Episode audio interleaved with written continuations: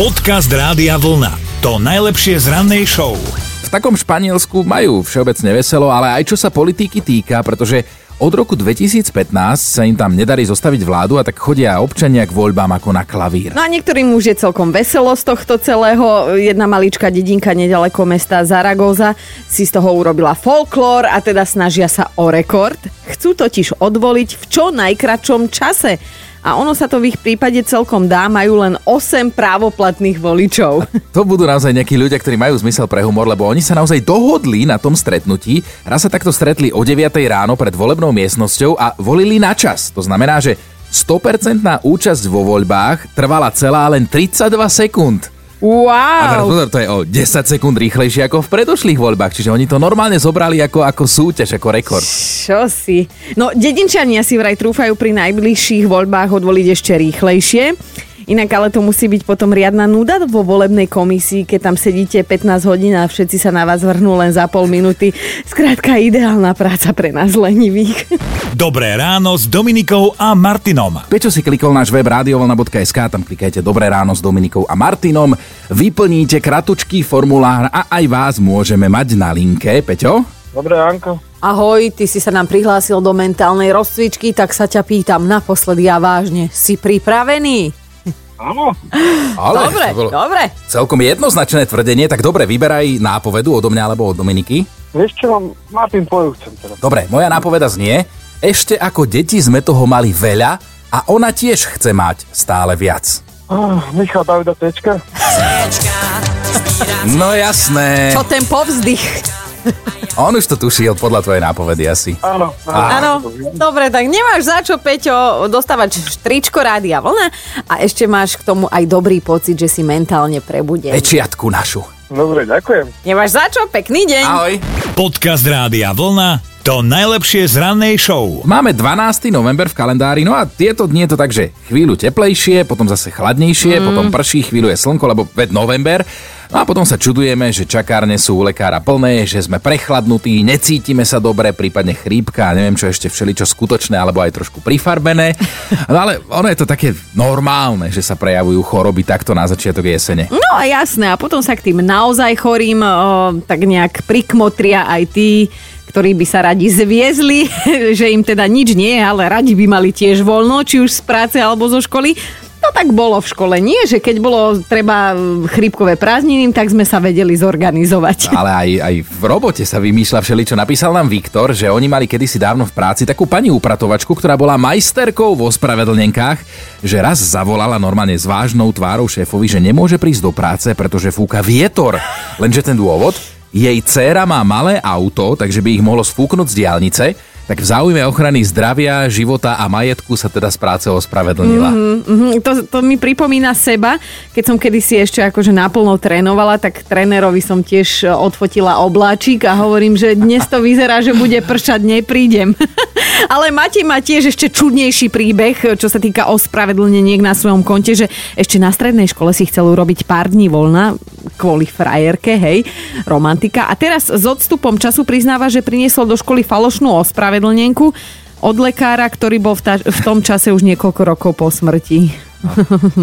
Tak stali sa všelijaké prípady, tak nás dnes zaujímajú tie vaše kuriózne, netradičné alebo zvláštne ospravedlnenky, ale nie iba zo školy, aj z práce. Dobré ráno s Dominikou a Martinom. Katka, ty si nám napísala o synovcovi. Šiel do školy, keďže zaspal, tak musel niečo, nejak sa vynájsť, tak e, po ceste tam zvyknú stávať e, smerom k škole ako jeho vysti. A tak sa vyhovoril na nich. Že čo, chceli pokecať? Áno, áno. Že boli dvaja, tak mohli, nie?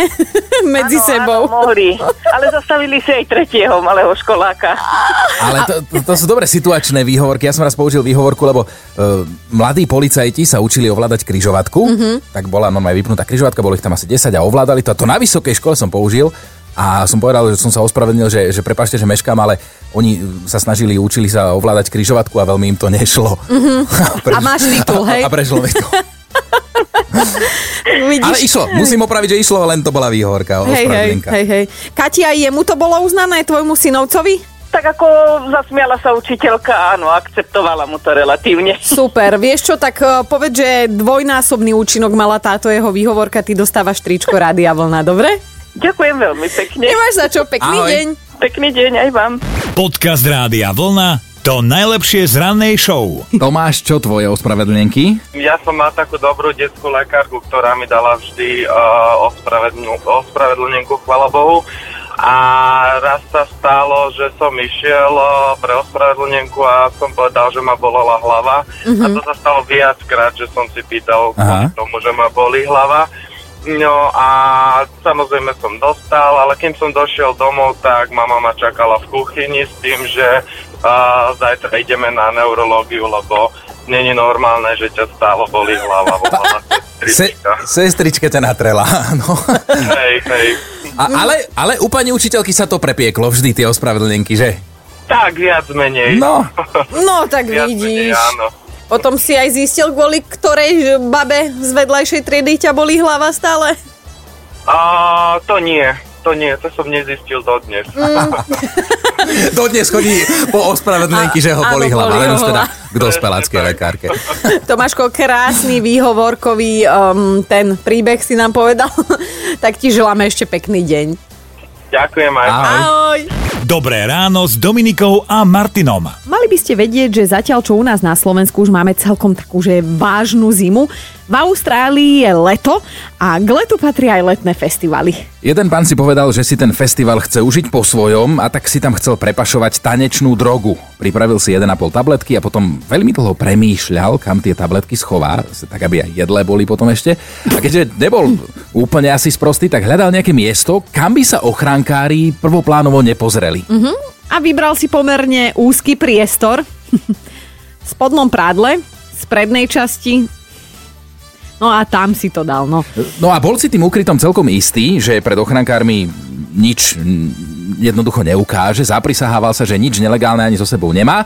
Ich by možno obalamutil, lenže pes je pes. No, pes je pes a ten veľmi jasne ukazoval na klobásku s akousi nelegálnou prímesou, ešte sa tak aj zalizoval. No a teda chalanisko sa musel obnažiť pred všetkými a, a aj pred tým psom, čo je podľa mňa samo o sebe risk. Policajti ho zbalili, obvinili, súd sa mu naparil ročnú podmienku a k tomu ešte pokutu tisíc austrálskych dolárov. No ale podľa nás ešte celkom dobre obišiel. Horšie by bolo, keby ho nechytili. V tom prípade by tie tabletky nakoniec ešte aj zjedol labužnísko jeden. Počúvajte Dobré ráno s Dominikou a Martinom každý pracovný deň už od 5. Radio